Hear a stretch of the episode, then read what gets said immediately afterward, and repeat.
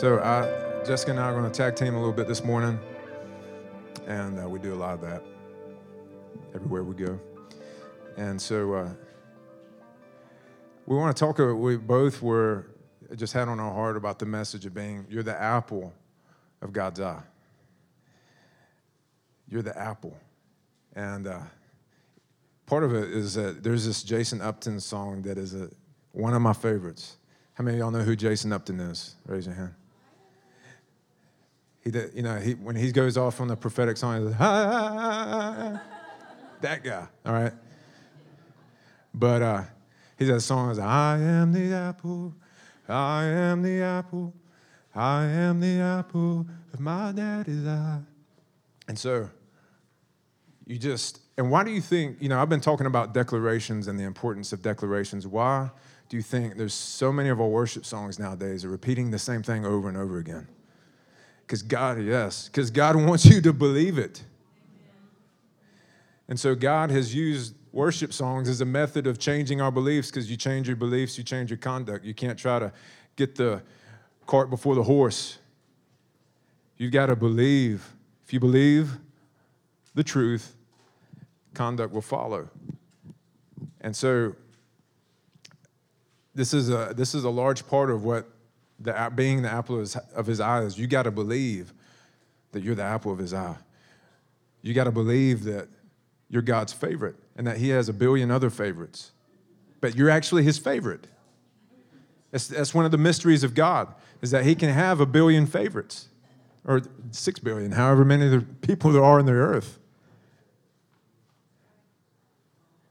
God has that capability. He's not like us, like Jessica was talking about. He can have six billion favorites. and so, and when, whenever we encounter the love of God, it really humbles us. And so, make sure that's the. So, I want to talk about Es- Esau and Jacob. I, I don't. I think I murder the pronunciation of Esau. I'm going to call him Esau because that's the way it naturally comes out. Esau. Esau. All right. I say pecan. People say pecan. So, so in, in Genesis chapter 25, Jacob and Esau, it says, when Jacob had cooked stew, Esau came in from the field and was famished. So these two guys were brothers, in case you don't know this story. Esau was the oldest, and they were born, they were twins, but Esau came out first, and Jacob came out holding Esau's heel. And they were exact opposites. Uh, Esau was a manly man. He said he was covered in red fur, his own hair. And Jacob was a homeboy. He was, he was a mama's boy, like to cook. And there's, and there's nothing wrong with it, but he, his mama liked Jacob and his daddy liked Esau. Now, the only bad thing for Jacob is that firstborn gets, gets the blessing from the father in that day. And, uh, and so this is, so you see they're, they're polar opposites. They look very different from one another. So when Jacob had cooked stew, Esau came in from the field and was famished because Esau was a hunter. And Esau said to Jacob, Please let me have a swallow of that red stuff there, for I am famished. Therefore, his name was called Edom, which means red. But Jacob said, Be careful what you did back in those days. They just name you right off the bat. sir. give you a different name. But Jacob said, First, sell me your birthright. That's pretty, pretty strong. Esau said, Behold, I'm about to die. So, of what use then is the birthright to me? And Jacob said, First, swear to me. And back then, when, we, when you swear, swore, you believe that there was actually consequences if you broke that, that promise. Like things would happen in the spirit that would not go well for you, that you would curse yourself. Okay? And you when you make covenant and you break it, there is there's consequences. So he swore to him and sold his birthright to Jacob. Then Jacob gave Esau bread and lentil stew, and he ate and drank, and rose and went on his way. Thus Esau despised his birthright.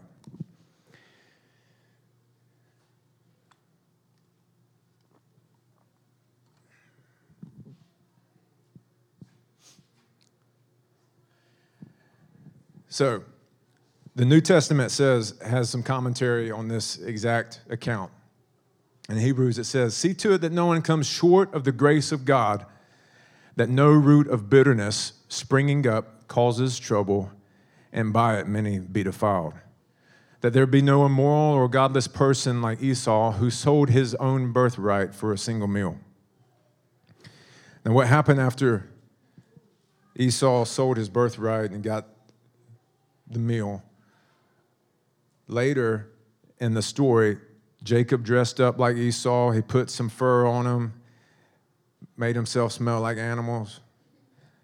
And Isaac couldn't see. And so when he was about to die, he was going to release the blessing, the father's blessing on his oldest son. But Jacob had disguised himself as Esau, so he got the blessing. And then Esau came in from the field and was like, What's going on here? And Isaac was like, Wait, that's that's Esau. So who was I just praying for? Jacob. Oh. And Esau, pray for me, give me the blessing. And, and the way they believed about blessing, it's like this tangible gift. It's like if I had a diamond ring. This is and this diamond ring represented the blessing. And I gave it. I can't get it back. I just have to give something else, but it's not like the first blessing. It's not like the blessing that goes to the, the firstborn. And so Isaac said, I can't, there's nothing I can do. It's been given. And so Esau, from that day, was bitter with Jacob. And uh, this is what this is talking about. This is the, the root of bitterness because Jacob had something he wanted. Now, Jacob had, to, he was striving and, and jealous of Esau too as the firstborn. So none of these guys were right. It's just that God happened to choose Jacob to want to extend the family line. How many of y'all have been the, the first in your family to be saved or the first in your family to maybe have experiences in God outside of the family norm? Raise your hand. Okay? Why do you think God chose you? Was it because you're more awesome? Man, We may have thought that. It's because he's just, he's got to start with somebody. He's got to start with somebody. Somebody has to change the legacy. And he just chose you because he wanted to. And that's the same way with Jacob. He just wanted Jacob to extend the promise throughout and for the Messiah to come through his lineage. Because Jacob wasn't, he wasn't, it wasn't because he earned it with his righteousness. All right? Now later he would have an encounter with God and when he became Israel. He would, he would wrestle with God. God's like, You're never gonna walk the same. Nobody wrestles with me and leaves unscathed. Okay? And so God knocked his hip out of joint and he had a limp the rest of his life. So it says, don't be any like immoral, godless person like Esau who sold his own birthright for a single meal. This is what I get from this. Do not forsake your birthright for momentary comfort. God is a God of fire. He is the refiner's fire.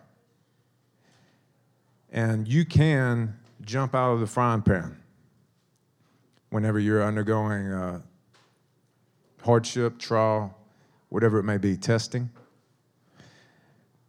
And so the thing is, is that God is wants to give you more. My my children are learning how to drive a golf cart, and that's a good step before they learn how to drive a car. It's not that you ha- they have to learn how to drive a golf cart before they learn how to drive a car, but they're probably going to drive a tr- uh, old beat up truck on their granddad's farm before they ever turn 14. And so, but I'm definitely going to be watching how they drive that truck. I watch how they drive the golf cart right now. And I definitely know who I would choose out of my children to drive me right now. Her name starts with an L. The other ones are driving, Dad, look at me. Woo. And so, but I'm, I'm like, you get tested because God wants to give you more. He wants to give you a car. Got to drive the golf cart. All right? But do not forsake your birthright for momentary comfort because if you're like, man, dude, I was born for a car, not a golf cart. That's my destiny. I was born for a car. So and uh, that's really an attitude, you know, not a very humble attitude because like anything you get from God, thank Him for it. And God, uh, He wants to, you know, He gives you the small things before you can be trusted with the larger things. You know, Bill Johnson recently said he had a sermon. He was just talking about, you know, when there's an, you can creep into entitlement. You can creep into entitlement with some things when your agenda for your life is kind of bigger than, than God.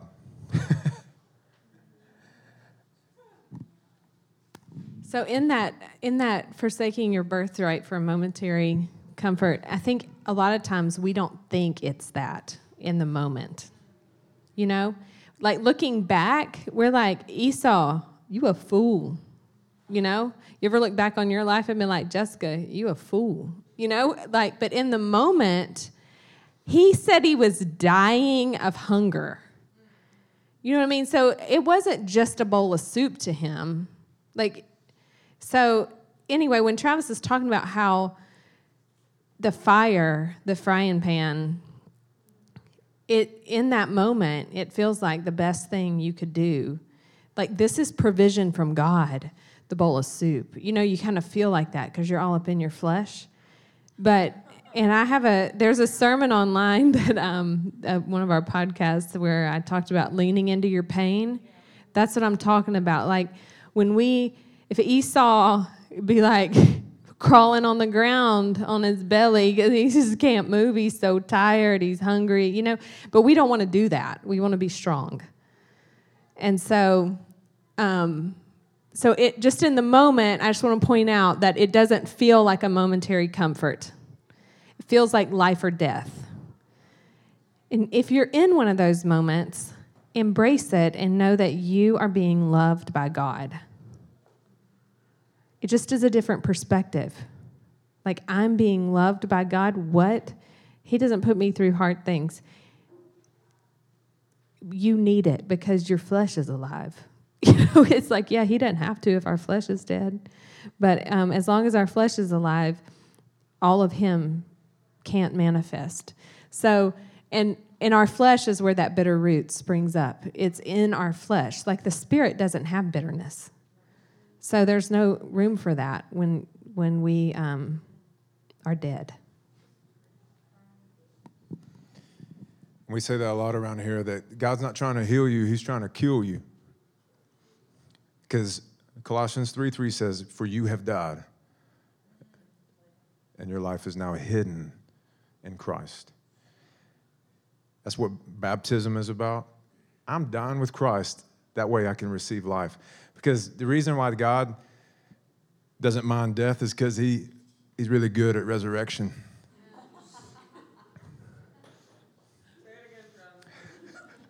the reason God doesn't mind death is because he's really good at resurrection. In John chapter 5, Jesus said, He who hears my voice will receive life. He who believes and hears my voice receives life. And so it's that it's that process of like, you know what? I'm not I'm not I'm not Travis Gay born of Merle and Diane anymore. I'm Travis Gay, son of God. And I have Merle and Diane for awesome parents. But do you understand what I'm trying to say? It's like that's you are literally there's you have surrendered everything. You have surrendered the rights for everything. He has access to your money. He has access to your kids, to your wife, to your friendships, to your girlfriend, to your boss, to your mother, to your dad, you know, go on and on and on. He, God, I don't have any rights anymore. I've given them up to have the rights of heaven. I've given up earthly rights to have the rights of heaven. And so that's, the, that's a good exchange.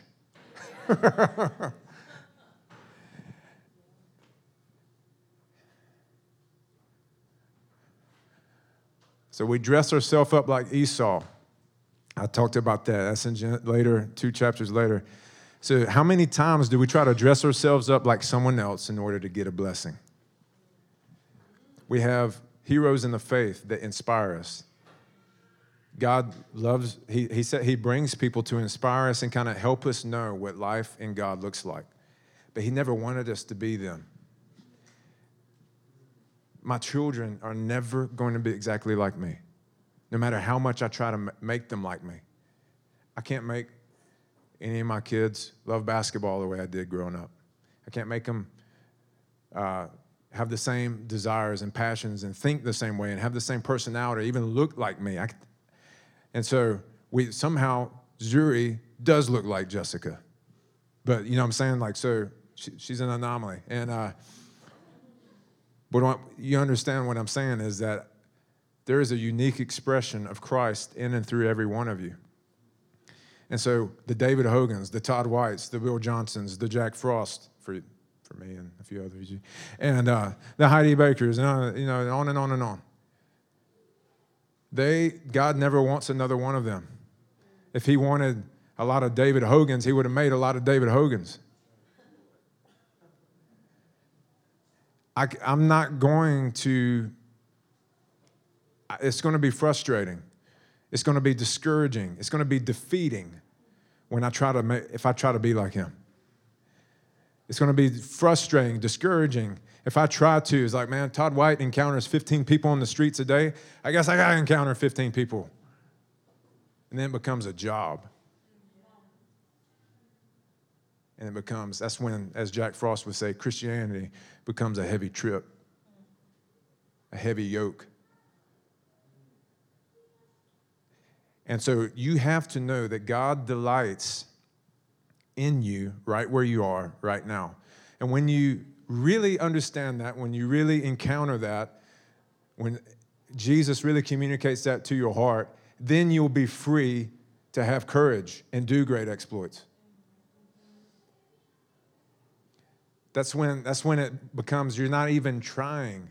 You're not even like, all right, I'm, I'm gonna look, I've done it. This, I'm telling you, that's why I know all the way a lot of you guys think. I've been there. And so, like, all right, Gotta get some encounters today. I'm a revivalist. but it's, I'm getting it backwards when I think like that. Steve Fish, who's one of my mentors, he says, you know, he prays, God, let me just help me receive your love and just give it away to the person from it. It's just like we can't love people without knowing that God loved us first. So in our relationship with God, even the Lord told me, He's like, you got to receive my love before you try to give it away. That's how you need to start your day off.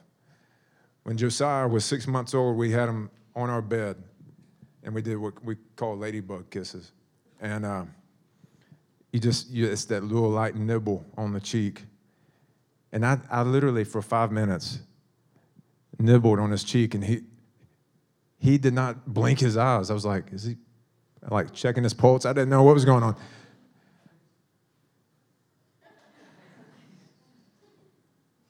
And I was just, I called Jessica and I was like, Jessica, come here, look at him. And I was like, five minutes, didn't move. And now finally, I, my lips got dry. I couldn't kiss anymore. And so I, the Lord said, I wish you'd do that.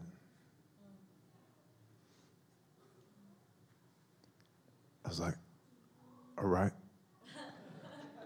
I'll try to be still a little bit more.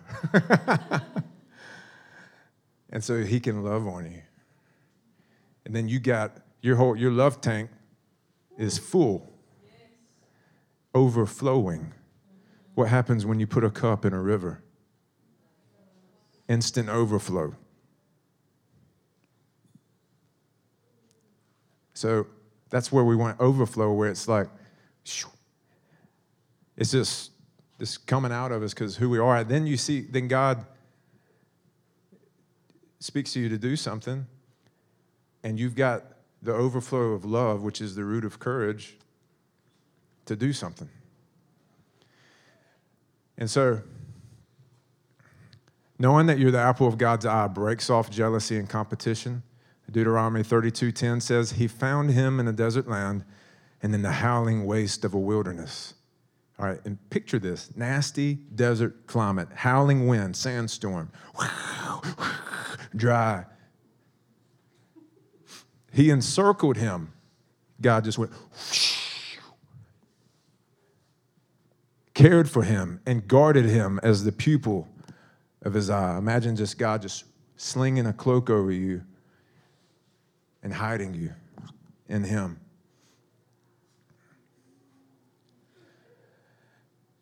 And so there's a, a verse in Zechariah 2 that says, He who touches you touches the apple of my eye. God speaking. I think it's Zechariah 2 8. He who touches you touches the apple of my eye. God don't like it. Somebody lays a hand on his child. That's the enemy. And so he is a defender.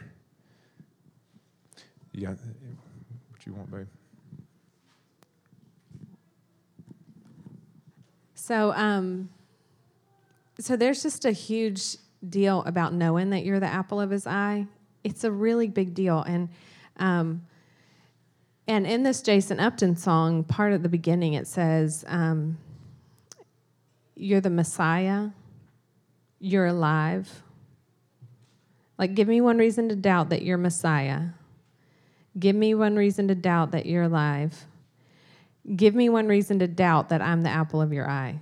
It's like the same thing. Like we believe he's Messiah, we believe he's alive, but do we believe that we're the apple of his eye? Well, that seems to be the jury's still out on that, right? Depends what day of the week it is. You know, like what's up with that? It doesn't, the jury's not out on him being Messiah. So why is the jury out on if you're the apple of his eye? Because of your behavior? Now, in this moment, that doesn't make any sense to you. But for some, you know, it doesn't make sense for you to you to change your mind about you being the apple. But when you're going throughout your week, this is how we act. Like it's optional for us to be the apple or not. Now, I'm just going to read you something that you've heard before. Oh Lord, you've searched me and know me. You know when I sit and when I rise. Okay, let me tell y'all something. Brenna was talking about how I love babies. It's true. Let me tell you what happens to Daniel and Lacey. They like walk around. Daniel walks around this beautiful woman for a couple years, and then she gets a big old tummy, and they're so excited. And then I don't really know them that well, but I got to know them in the hospital. And so, even more, you know, I had said hello and I was excited about their baby, but so I get to the hospital, and they're like in there, the two of them, and they're not looking at each other anymore. They're like looking at this baby. And she's just laying there because when babies are born, they don't do anything but cry and poop. I mean, they're just looking at her, you know? So now she's home and now she has a little personality and all this little character, but they, you still, you just watch them breathe. Do y'all watch her breathe? You like every now and then like, they sleep a long time and you like go in there and put your hand on them, feel under their nose. Like just to make sure, right? Y'all done that? You know, that's what mamas do. That's what daddies do. That's what he's talking about. I know when you sit down and when you stand up. You know what I'm saying? Like you're the apple of his eye. When my children do something, I think it's the funniest thing in the world. Zuri has this new thing she does. She started it yesterday. She said, Mama, and it's true, Travis has described me this way, and I don't know why I do this, but I do. Like, we all have our little thing. She said, Mama, this is how you walk. Like, oh my goodness, that is so true. Your daddy says the same thing. So I don't ever see me from behind, but evidently I shake my bottom when I walk. And um, it's hilarious, right? So, but she's the apple of my eye Of course. It's hilarious. So I'm like telling everybody to ask her to do it because I think it's so funny. It may not be funny to them, but I don't even care because I think it's funny. If I feel like that, a sinner, about my daughter, what is the guy who made you, gave you your DNA, created your destiny? Think about you when you get up in the morning. The jury is not out about you. He's Messiah, He's alive, and you are the apple of His eye. It just is. Now, you can't do anything about that. I know I keep saying the same thing, but I want you to believe it. You can't do anything about that. You can't make him stop loving you. You can't make him stop thinking about you when you sit down and when you stand up. And I could keep reading for 24 verses about my frame was not hidden from you when you made me in the secret place. When I was woven together in the depths of the earth, you saw my unformed body and didn't say, Oh no, I made a mistake. You said, All the days ordained for me were written in your book before one of them came to be. You mean even that day that I totally blew it? and you still love me. Yes. So a few of us actually kind of get it. Like we feel like the apple of his eye. And people who think that way live a little differently. Like you know those people.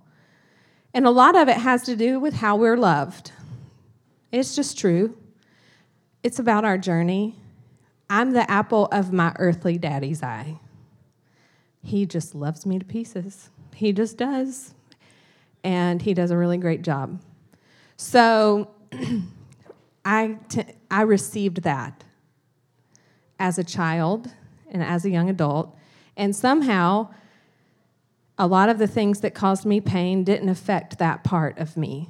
And so I live a pretty confident life about how God feels about me. Not everybody got that experience. My sister has the same dad, okay? Like we have the same dad. But she didn't receive the love that I did, even though he gave it. And so she doesn't feel like the apple of God's eye. So it's not his fault, positively or negatively, okay? So we can't blame him.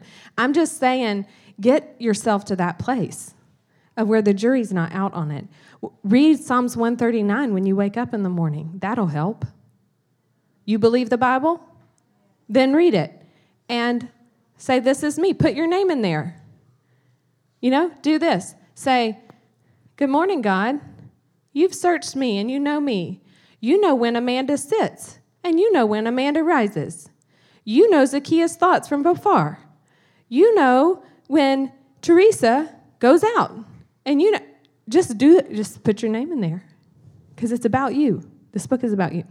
Okay, so I'm going to tell you just a little story. Am I okay? All right, I don't, we didn't collaborate his slides with my thoughts. Um, so, um, so I was out of town this weekend, and um, I um, was lost in Atlanta. How many of you have ever driven to Atlanta and been like two minutes from your destination and traffic stops? I had my first experience like that last Thursday morning at 5:30 in the morning. Hallelujah. Somebody praise him. But I was listening to Jason Upton, so here it is, right? And right after that, about 6:30, when I actually have y'all been to the airport 285? You know the um, runway goes over 285, which is super cool. I was under that for an hour, um, and my my little GPS kept saying, "In half a mile, take a right," and I would have been turning into the airport, but I wasn't moving. And so when I did start moving, I was just totally stressed out because I couldn't find my parking lot. And I had Jason Upton playing, and my Voxer came through. If y'all don't use Voxer, you probably should. It's super fun. And you can use it when you're stressed out. And so in my little earbud came Brittany. Brittany called me or Voxered me at 6.30 in the morning um, or something like that. It was really early, right? Um, and so, and and gave me like a prophetic word. She's just like, I'm thinking about you and I'm praying for you. And she like gives me this prophetic word, and it was just super encouraging. So, like, I've had kind of a dramatic morning, and I get this because we're, we're a body, right? We need our friends. Um, and so I'm really thankful she just went ahead and did that and didn't just think it. She just went ahead and, and sent it to me. Um, do that if you think about somebody and it's encouraging, tell them. Um, so I go get on the airplane and I sit down next to this guy.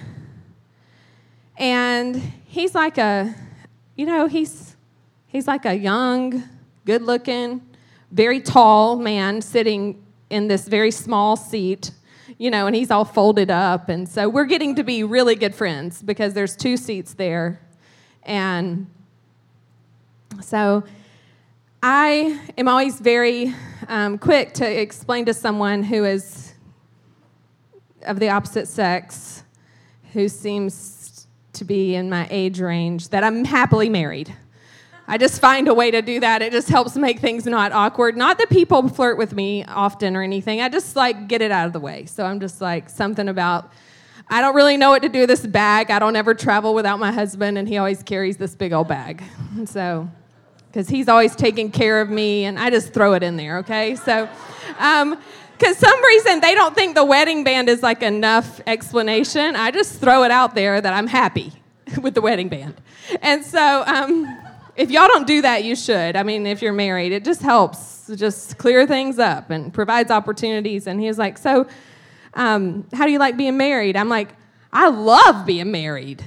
And so, we get into a two and a half hour conversation about how he doesn't believe in he doesn't want he believes in marriage and believes it's a strong covenant and it's important but he doesn't want to do that because he doesn't know that he can be satisfied with just one person so this person i think probably grew up in the church. And so he kind of has like some potty mouth situation going on and he's talking about his multiple girlfriends in multiple states and and we're having this whole conversation. And i'm just i mean it was actually he talked about sex a lot.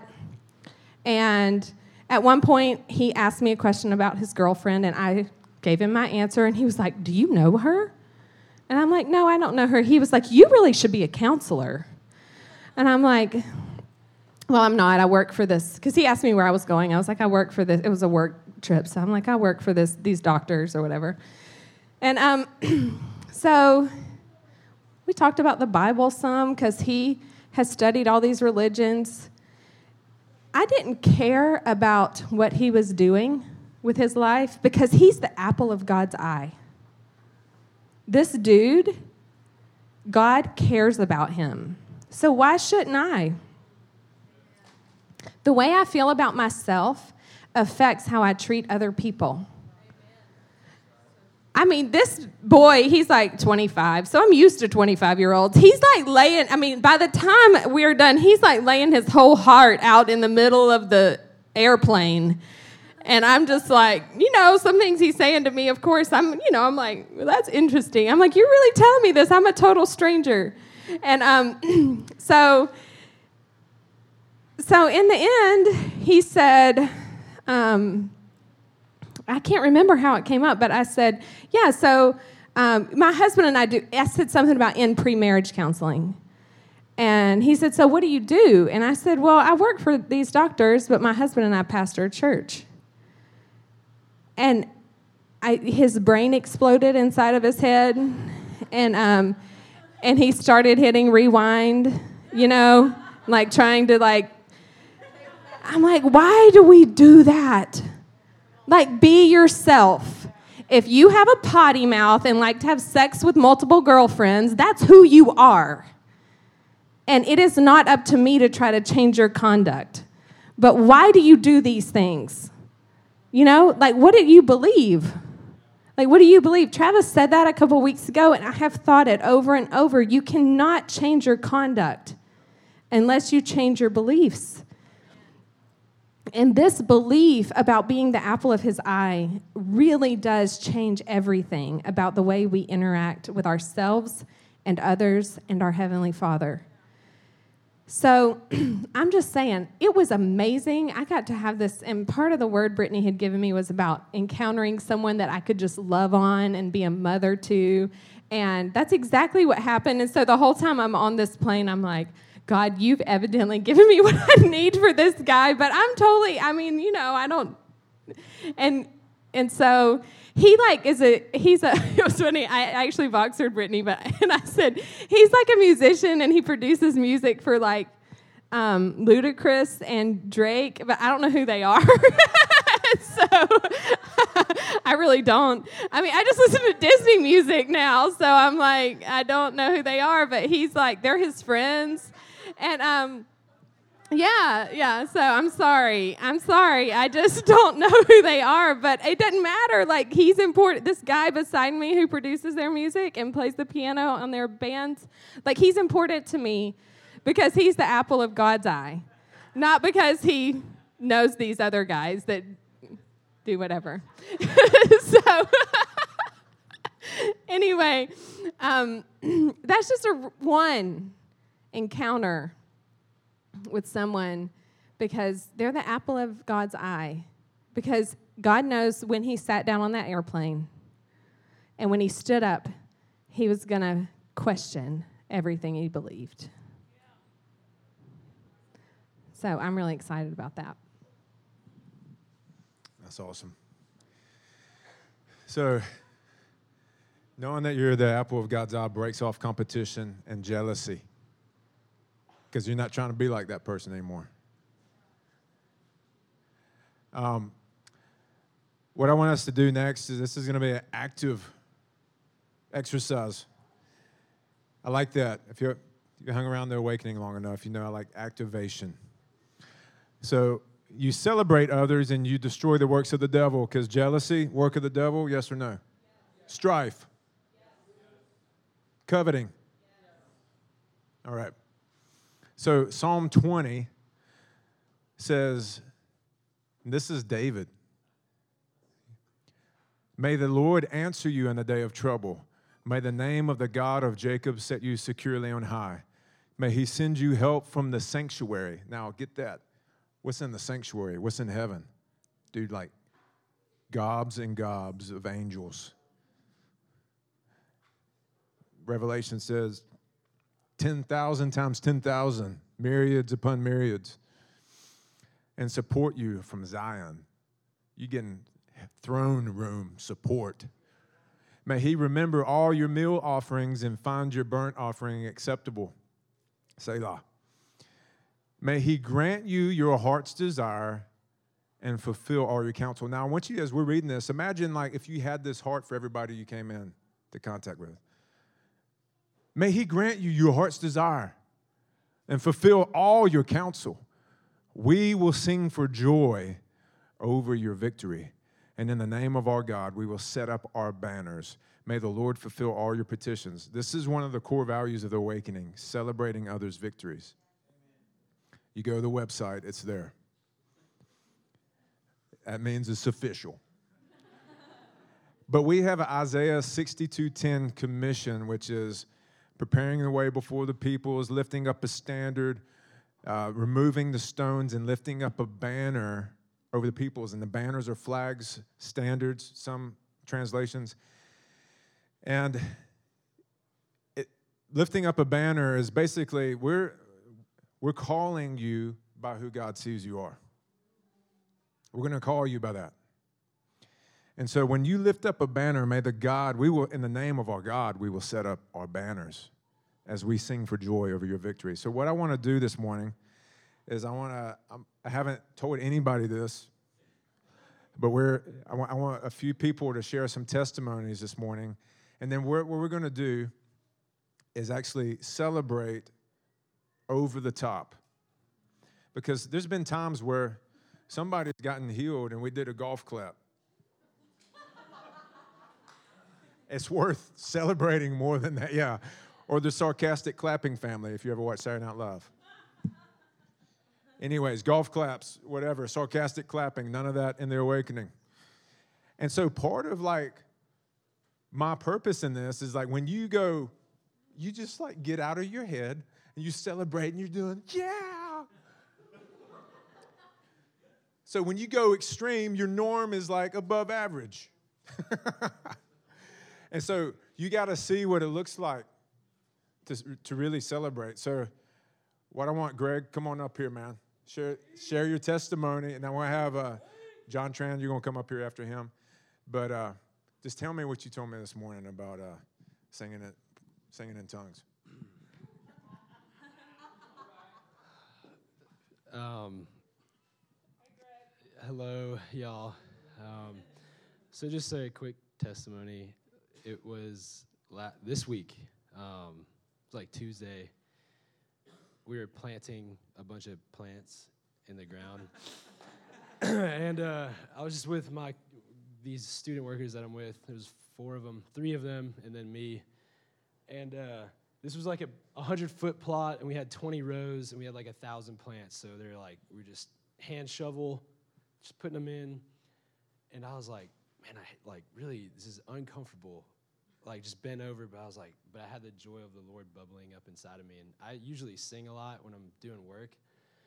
And so I know Justin Smith is this one guy who works with me. You guys might know him. I just said his name now, but um, he, uh, I've like had a conversation with him before, and he's like grew up Baptist and like just on the fence about so many different things, and um, so I know like I don't want to just be like blasting Jesus in his face, um, and so I was like, well, I'm just gonna sing in my own language, and so I was like just you know putting plants in, and they're over on the other side of the plot, and I just started singing a song. And it's like, you call it tongues, man. You could call it whatever you want to call it. But it was just my own language that I couldn't even really understand.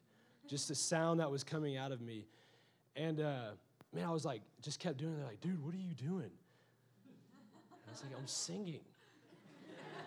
And they're like, sounds like Lion King or something. And I was like, I'm just singing. And so I just kept doing it. And um, someone made a comment. They're like, man, I don't, you just do some weird things at work sometimes, man. And and so I was like, whatever. I'm like, I was excited about the Lord. Like, Lord, thank you for this day, this work, these people, like, son, like everything. It's just joy. I'm joyful.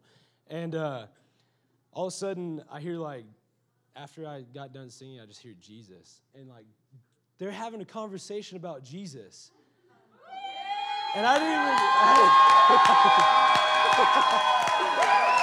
so, yeah, thank you. Jesus! Yeah.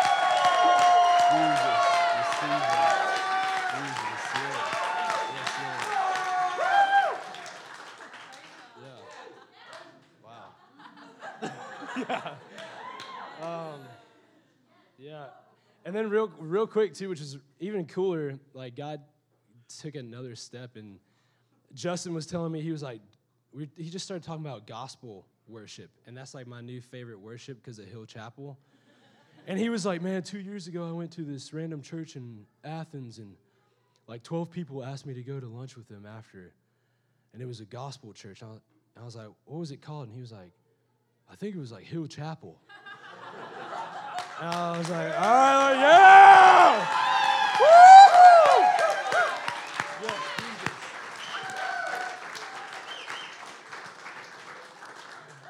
Yes. Yes. That is how you celebrate. John, come on up. So, John is, uh, this is his last Sunday at the Awakening for a season at least. Yeah, yeah. He's, um, you know, gonna be moving back to Warner Robins, but um, this is, you know, he's John walks with God. So everywhere John walks, there's a victory. So just tell us a little bit, man, about what's, what you're going to be doing. Okay. Yeah, so um, I went on a little missions trip um, to Vietnam uh, in April of 2014. Yeah, right now it's 2015. And I was there for about six months. And um, since I came back, um, I've been here in Athens and just kind of like job searching and kind of seeing, or like what what do I have next? And um, it's uh, over the years it's kind of been like weighing on my heart like for my family. Um, i have a really big family. Um, there's like seven of well there's seven siblings. I'm the second youngest out of seven. Four sisters and three brothers. Um, yeah and so our our our house is like always hectic and but there's always like kind of been a um, a grace of god like over my life and over my family that there was just this unity um, about us. Um, that just always stuck. Um, and that's like something like my mom would always like always preach and just like, you know, we we have to stick together. You know, we have to be there for one another and that type of thing. And um, when I was over in Vietnam, I was actually able to um, visit her hometown. Um, her hometown's called uh, Phuc Tinh, which is um, a little rural town um, off the uh, off the southeast coast of Vietnam. And uh, I would hear stories from Mai, who uh, I went to uh, Vietnam with. Like her, her village was like right next to my mom's, and they would say how like how they would say like how just they they stuck together so much, like through the trials and tribulations. They ended up. Um, what had happened uh, with the Vietnam War and everything was that like there was a wave of Vietnamese. I'm Vietnamese American um, there was a wave of Vietnamese uh, people uh, that moved uh, down south from the communist regime in 1954 and then 1975. And so um, my mom was originally from the north, and she moved down to the south, and they're just they just stuck together.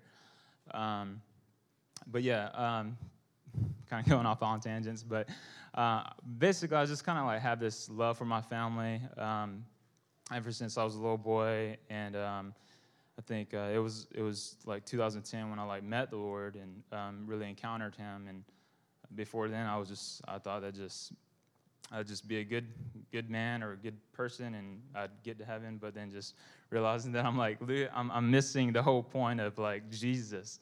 Jesus is the reason that like causes me to do good and to to love people and everything. I was like, whoa, you know. So that like kind of shook up my whole identity. And, um, you know, because I just believe, oh man, like I'm, I'm a great person and people like me and that type of thing. But just like when the Lord kind of spoke to me, it's like, no, you're a sinner saved by grace through faith. It's like, whoa, wow.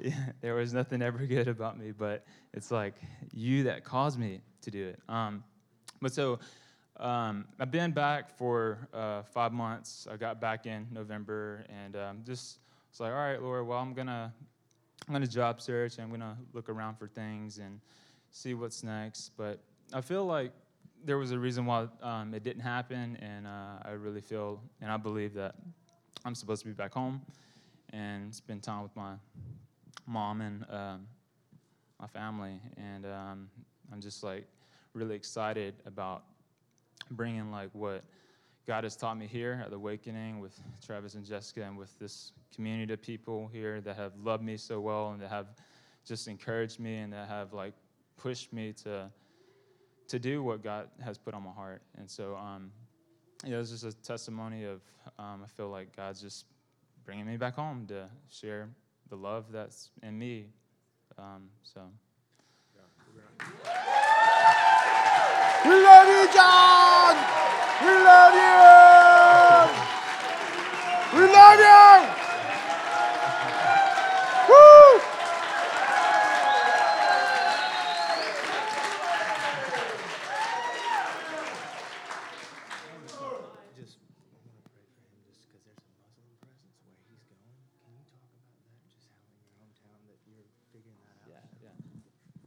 So, um, if this means anything, um, well, I was going to uh, share. Um, Nathan just reminded me about something. Um, just a little bit of background. Um, I graduated high school back in 2006, and so we're having a like a class reunion in 2016, and uh, yeah, like some. I mean, we we would. Um, what am I trying to say?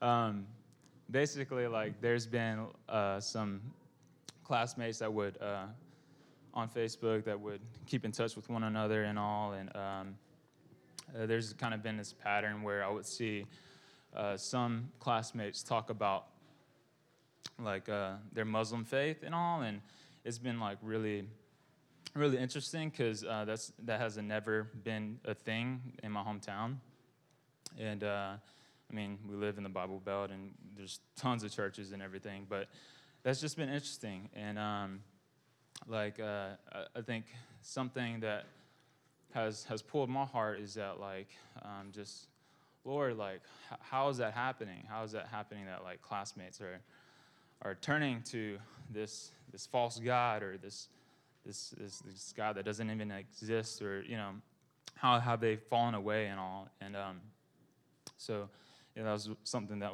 Nathan was reminding me of um, that I had shared uh, previously with um, with Facebook and on Athens Combine, just like how my hometown, there's been cl- some classmates talking about him, and um, I'm just that's something that I'm like gonna like go to war with, um, and just like pray, pray for the Lord to like you know shake it, shake that town and like really uh, br- bring them to um, Jesus, you know, yeah, and so. Let's pray for it. Yeah. Yes. All right, we're going to pray for John. Father, we just declare that the Spirit of the Lord is upon him to preach good news, to proclaim liberty to the captives and freedom to the prisoners, Father, to bind up the brokenhearted. And Lord, you've given John everything that he needs in the Holy Spirit. So, Father, we send him out with our blessing. Father, may he just surf the wave of our rejoicing over him down to Warner Robins. And, uh, and he always knows that he has family up here in Athens. And Lord, just um, we thank you for him. We bless him, bless him and keep him. Cause your face to shine upon him and be gracious to him. Lift up your countenance again, uh, upon him and give him peace. In Jesus' name, amen.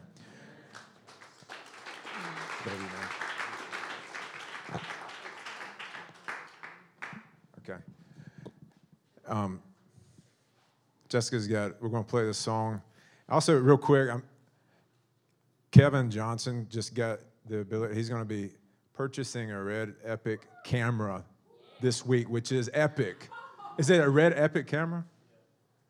I'm sorry, eh, can I say that? I was just like wanting to rejoice. sorry. So, like, it's like a, a huge thing if you're in video and stuff. So let's just give him a shout out, like, woo! Come on. Come on. Yeah!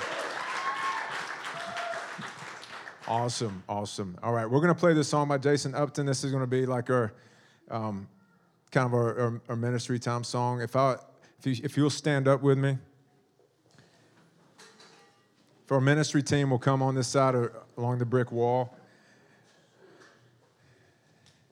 But uh, if you need prayer for healing, uh, physical healing, if you need, if you want a prophetic word, if you just need encouragement, somebody to agree with you, our ministry team would love to do that, and they'll be over there against the wall, um, waiting. And so we want, I'm, we're going to listen to the song by Jason Upton, and just declare it over yourself that you are the apple of God's eye, and that He loves you. And so uh, we're going to play it, and you're free to go as you go.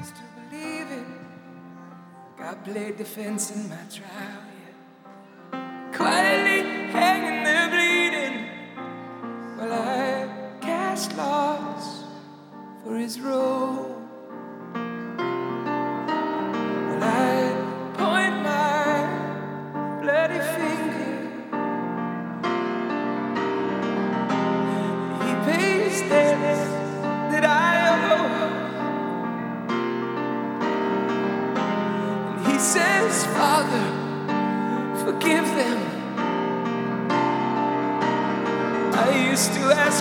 For